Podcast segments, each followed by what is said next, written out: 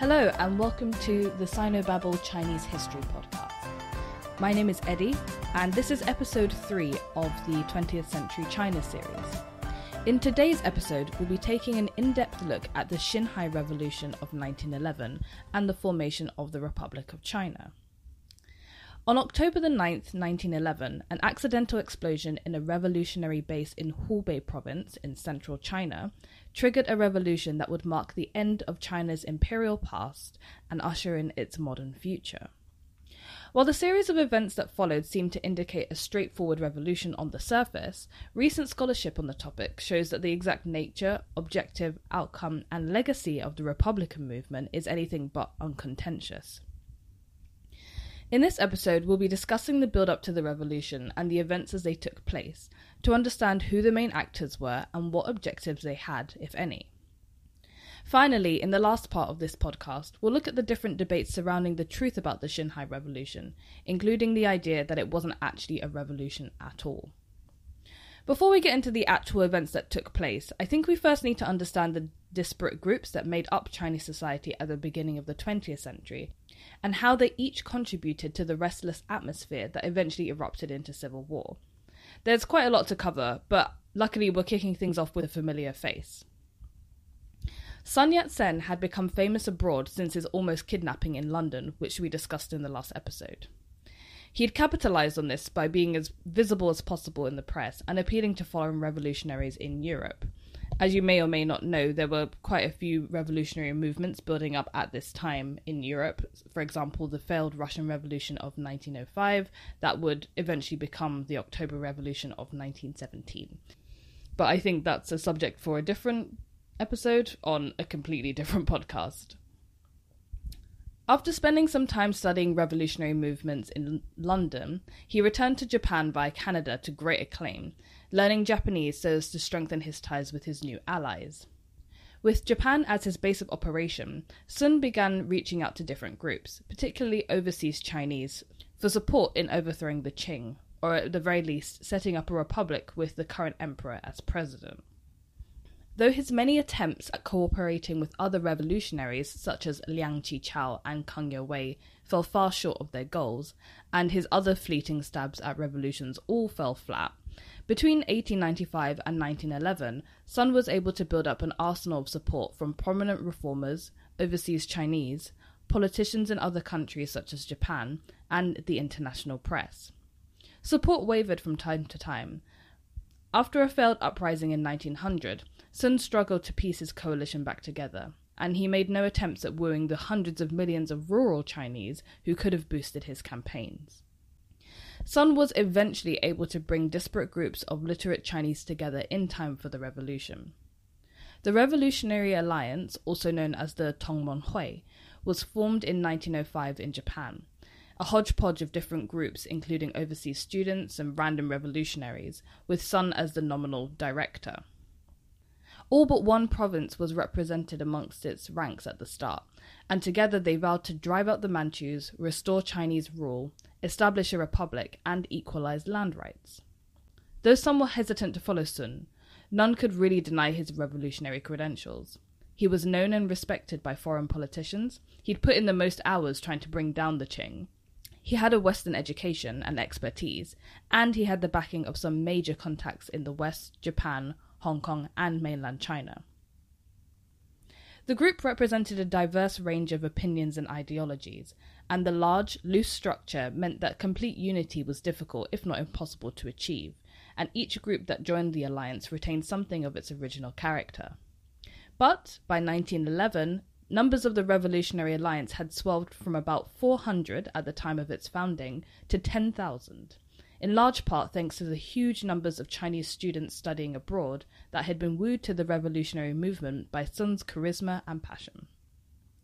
These students had also been brought onto the revolutionary side by the writings of Liang Qichao, who was also based in Japan at the time.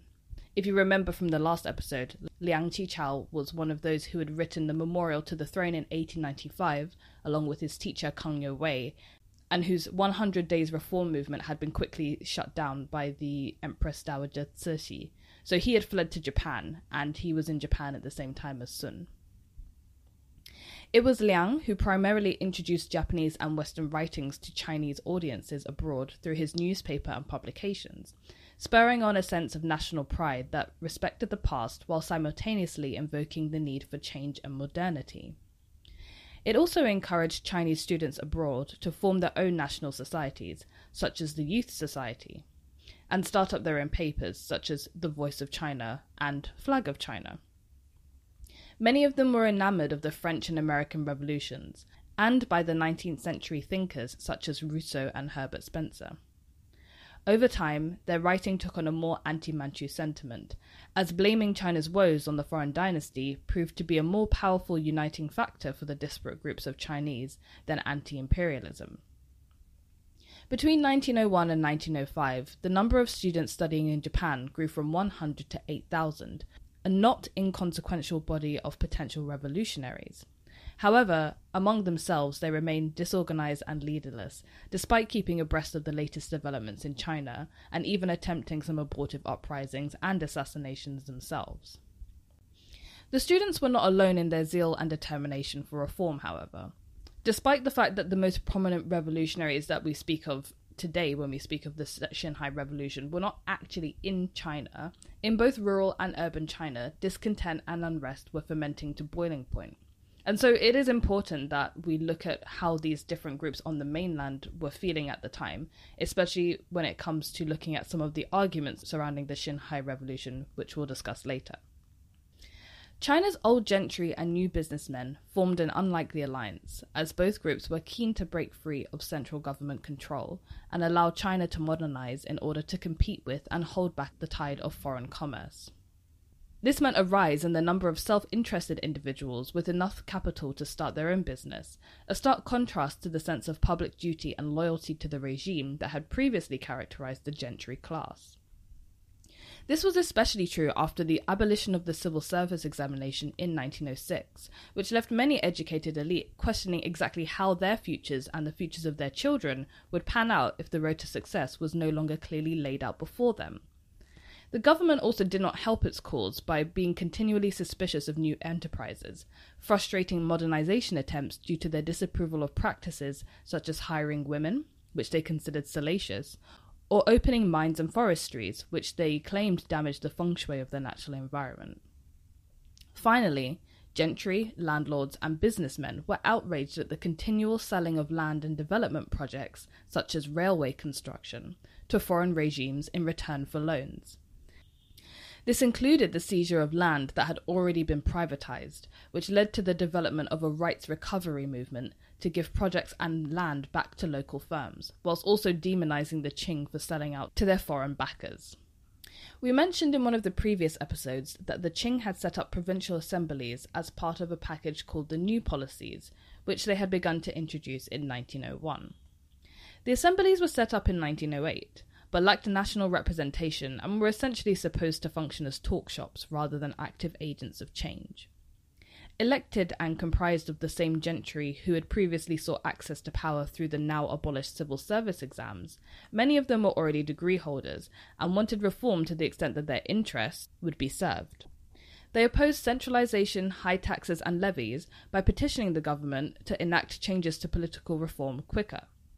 The government responded by forming an administration staffed mainly with Manchu noblemen and forcing prominent members of the reformist group to step down, such as the general Yuan Shikai. The revolution may well have kicked off in Sichuan had matters continued to escalate as they did. There, in 1911, assemblymen who formed part of the rights recovery movement, as well as shareholders in the Sichuan Railway Company, policemen more loyal to the province than the government, and local militiamen met to protest the handing over of yet more railway projects to foreign companies, as well as to protest the corruption of the local governor. Some leaders of this group were arrested, and a group of demonstrators who rallied to protest the arresting of these leaders were fired upon by soldiers loyal to the Qing.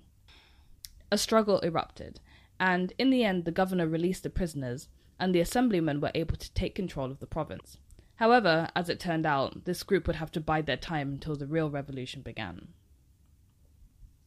At the same time, in the countryside, the ban on opium hit farmers who relied on the crop for their livelihoods, especially as a drop in the price of land and a rise in inflation meant that the price of living was increasing steadily.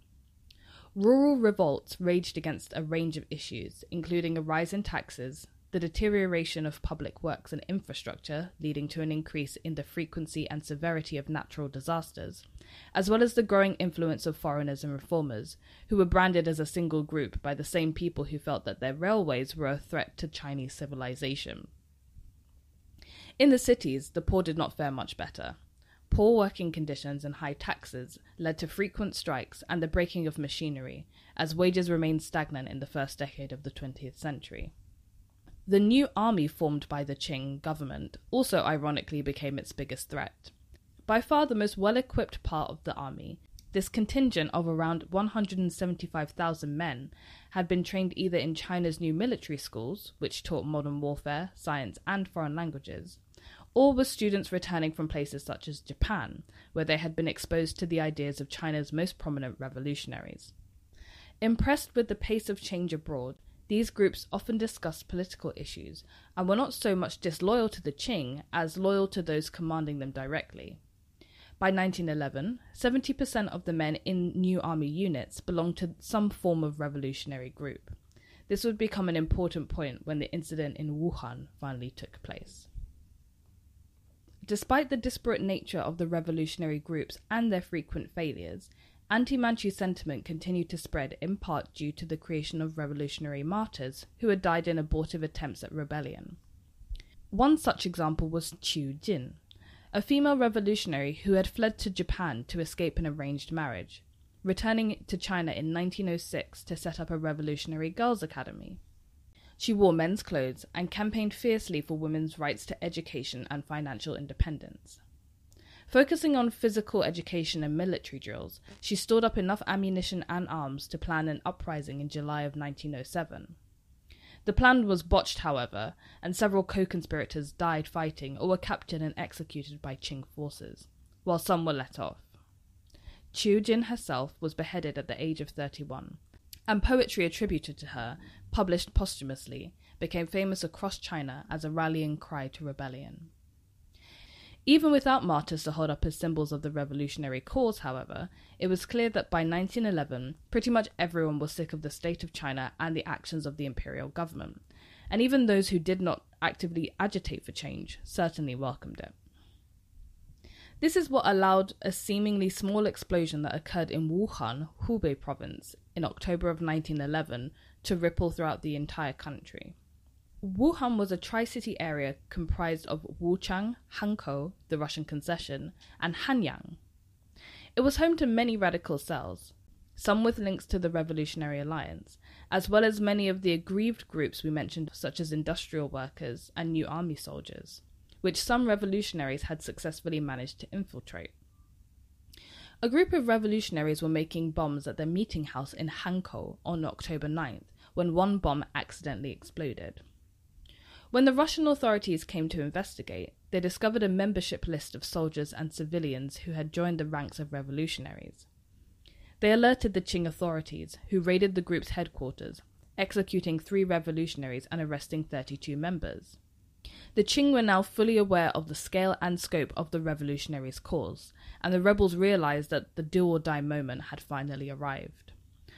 On October 10th, a battalion from Wuchang seized the ammunition depot, and by the end of that day had been joined by several other regiments and units from within and outside the city. The Qing failed to face down the 3,600 strong mutineers, and instead the governor general fled the city, the new army units capturing the armory. The second city, Hanyang, rallied the next day, with the revolutionaries staging a successful coup and the third city, Hankou, joined the cause on the 12th of October. With Wuhan securely under the control of the rebels, they now needed to find a prominent figure to act as leader of the revolution. All the planning and plotting on the part of the Revolutionary Alliance went right out the window. Ironically, the actual sequence of events that took place did not vary too much from those planned by Sun's alliance. They had planned that an armed uprising led by local secret societies on the mainland would take place in one area and then slowly spread out, liberating the country from Qing control. Martial law would then be instated, at which point the process of setting up a republic with socialist principles would be undertaken. Already things were going off track, however, as, with Sun fundraising in the US, the rebels were forced to appoint a reluctant commander, Li Yuanhong, to become figurehead at gunpoint. On paper, Li wasn't a bad choice. He was a Han Chinese for a start. He was popular with the troops, as well as being a respected member of the gentry elite. And he spoke English, which helped keep foreigners in the area reassured. But very soon after, chaos erupted. The Qing launched a counterattack on Wuhan, which swiftly failed, officials choosing to abandon the city rather than stay to deal with the outbreaks of looting and the increasing number of massacres of Manchus in cities such as Xi'an. Local leaders and secret society members stepped in, and more and more provinces joined the fray. The provinces of Shanxi, Yunnan, Shanxi, and Jiangxi all either had large scale mutinies or declared independence from the Qing altogether. In the last years of the Qing regime, suspicions surrounding railways had abated enough to allow the completion of several lines, including one from Beijing to Wuhan. As we mentioned above, the rights recovery movement was particularly focused on recovering projects and land that had been sold to foreign powers to develop China's railway infrastructure. It was fitting then that the railway system would become so important in the final battle for control of China's strategic locations.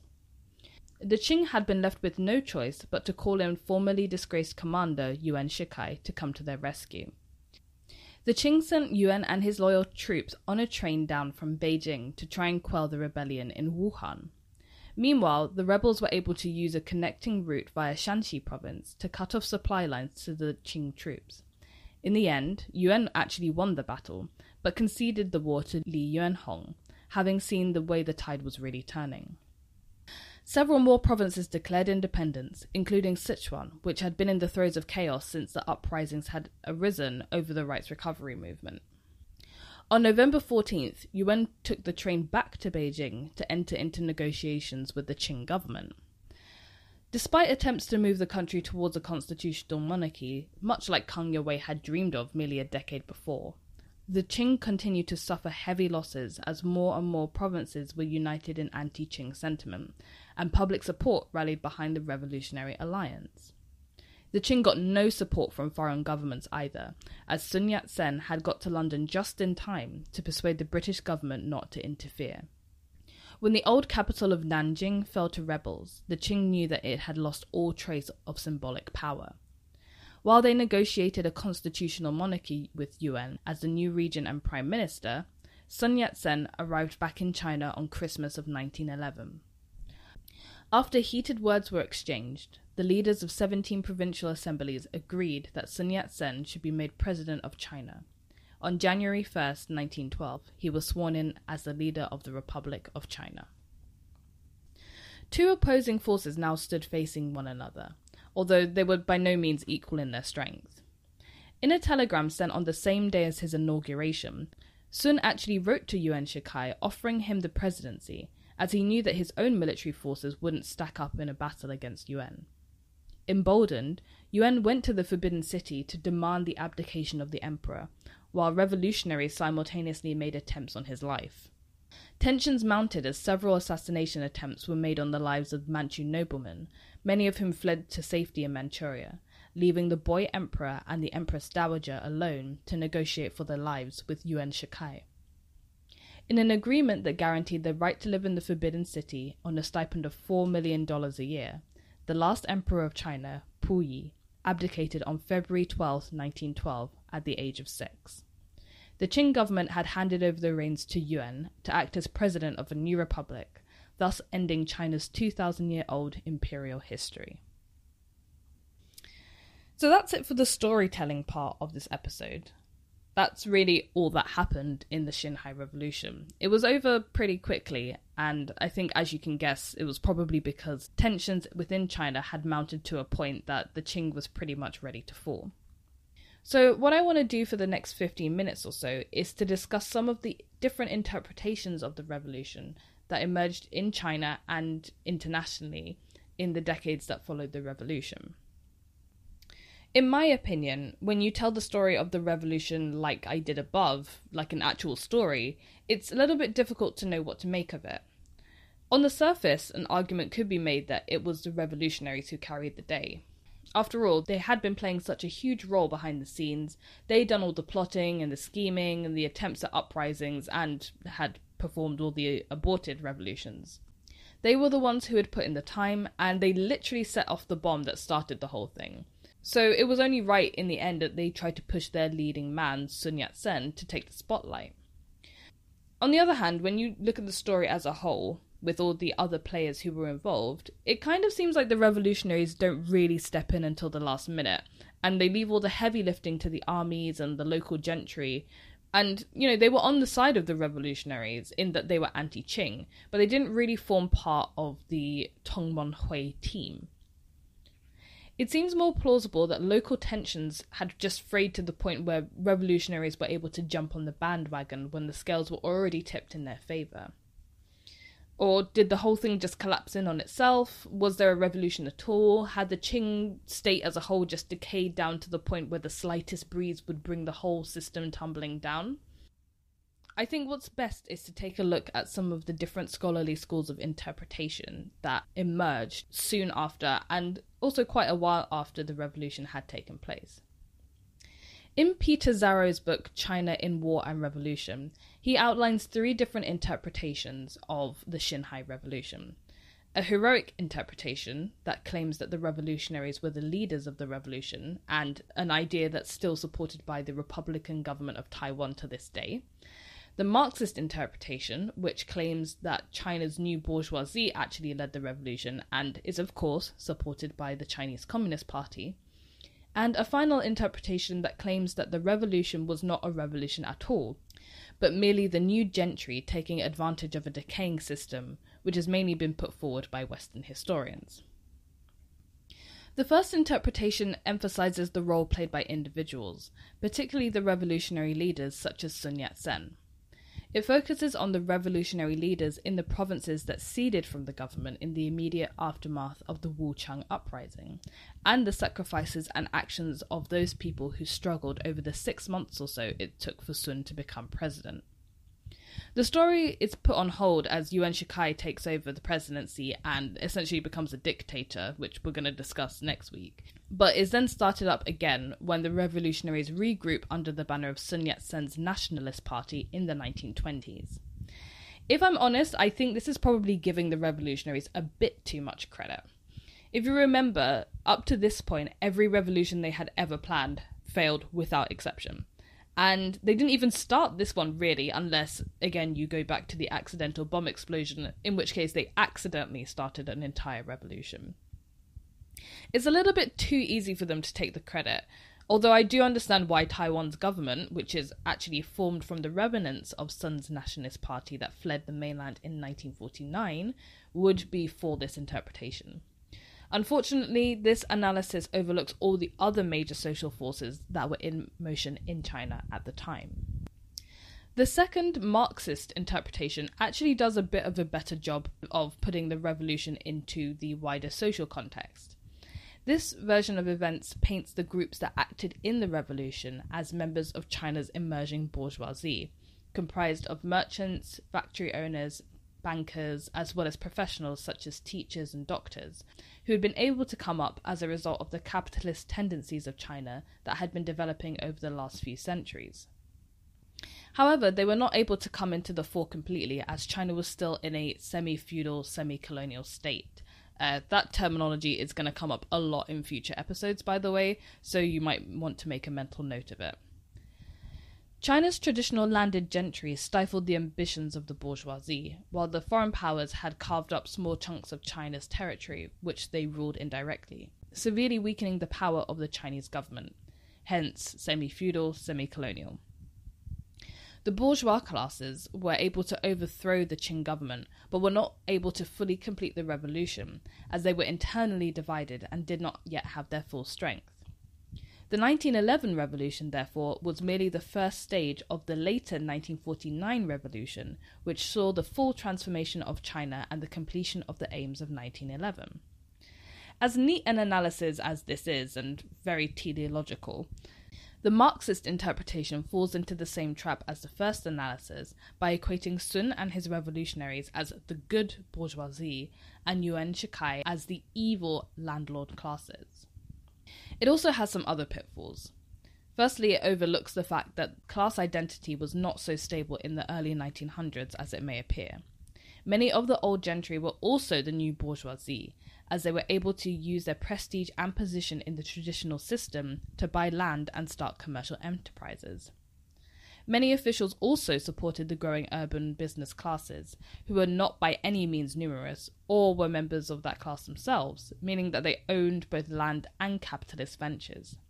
Much like the first analysis, the wish to link 1911 to their own revolution in 1949 conveniently obscures some of the historical facts surrounding society and social politics at the time.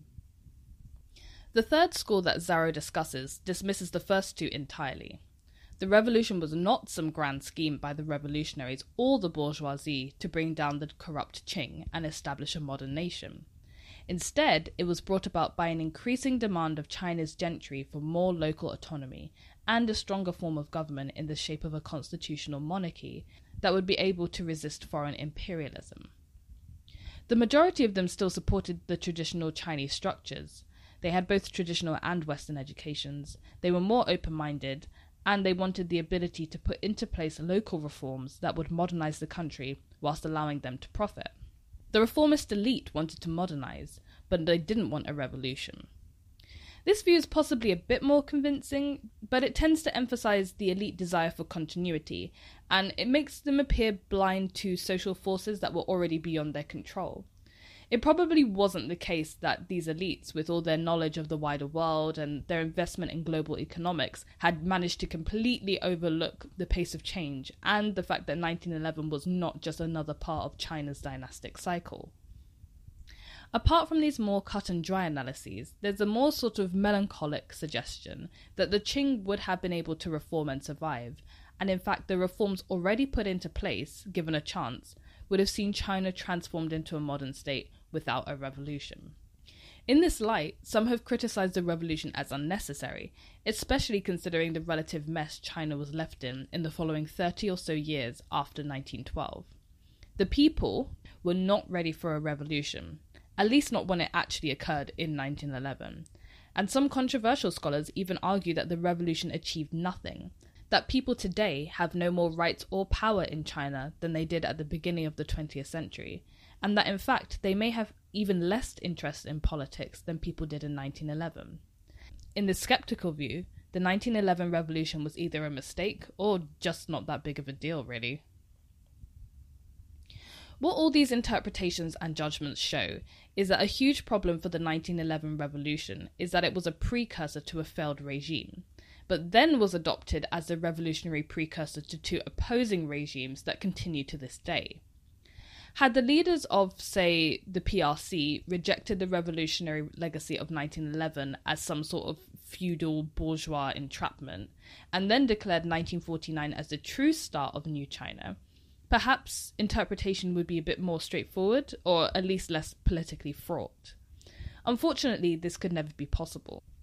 In the end, the Xinhai Revolution wasn't just a clever ploy of China's gentry tricking the rest of the country into thinking that things had changed, whilst really trying to keep the old system in place. By the time 1911 rolled around, everyone knew what was coming, and it was just really a question of when and how change would occur. So China's new regimes and the rest of the world really had no choice but to make it mean something, even if that something doesn't necessarily line up exactly with what those regimes were trying to achieve. This highlights the fact that the revolution was not just the period of political change from 1911 to 1912, but encompassed the entire first decade of the 20th century and all the social changes that were taking place. China's clashes with the West, that we covered in the first two episodes, had not only opened people's eyes up to China's weaknesses, but had shown them the possibilities for a new economic, political, and social way of life that could help revolutionize China's standards of living and improve her standing in the world. I think all of these interpretations contribute something important to our understanding of the 1911 revolution. In the period 1900 to 1910, localities had gradually been taking more responsibilities for their reform and wanting more independence from Beijing. These aims happened to coincide with the aims of the revolutionaries and businessmen, who were all coming together in a particular mode of thought at the same time. Maybe they weren't all on the same page by the time the bomb went off in 1911, but they were all moving in the same direction, with or without the Qing. So, I'd really be interested to know what you guys think and what your interpretation of the series of events was. Which interpretation do you think is the most plausible? You can go to sinobabble.com to leave a comment, or you can visit my YouTube page, just search for the Sinobabble podcast, to leave a comment under the latest upload. In the next episode, we'll be discussing the events that transpired directly after the revolution, how the Republic broke down, and how paranoia over the possible destruction of China allowed new philosophical and intellectual trends to infiltrate China, sweeping her inexorably down the path towards social transformation. Thank you so much for listening, and I hope you join me for the next episode.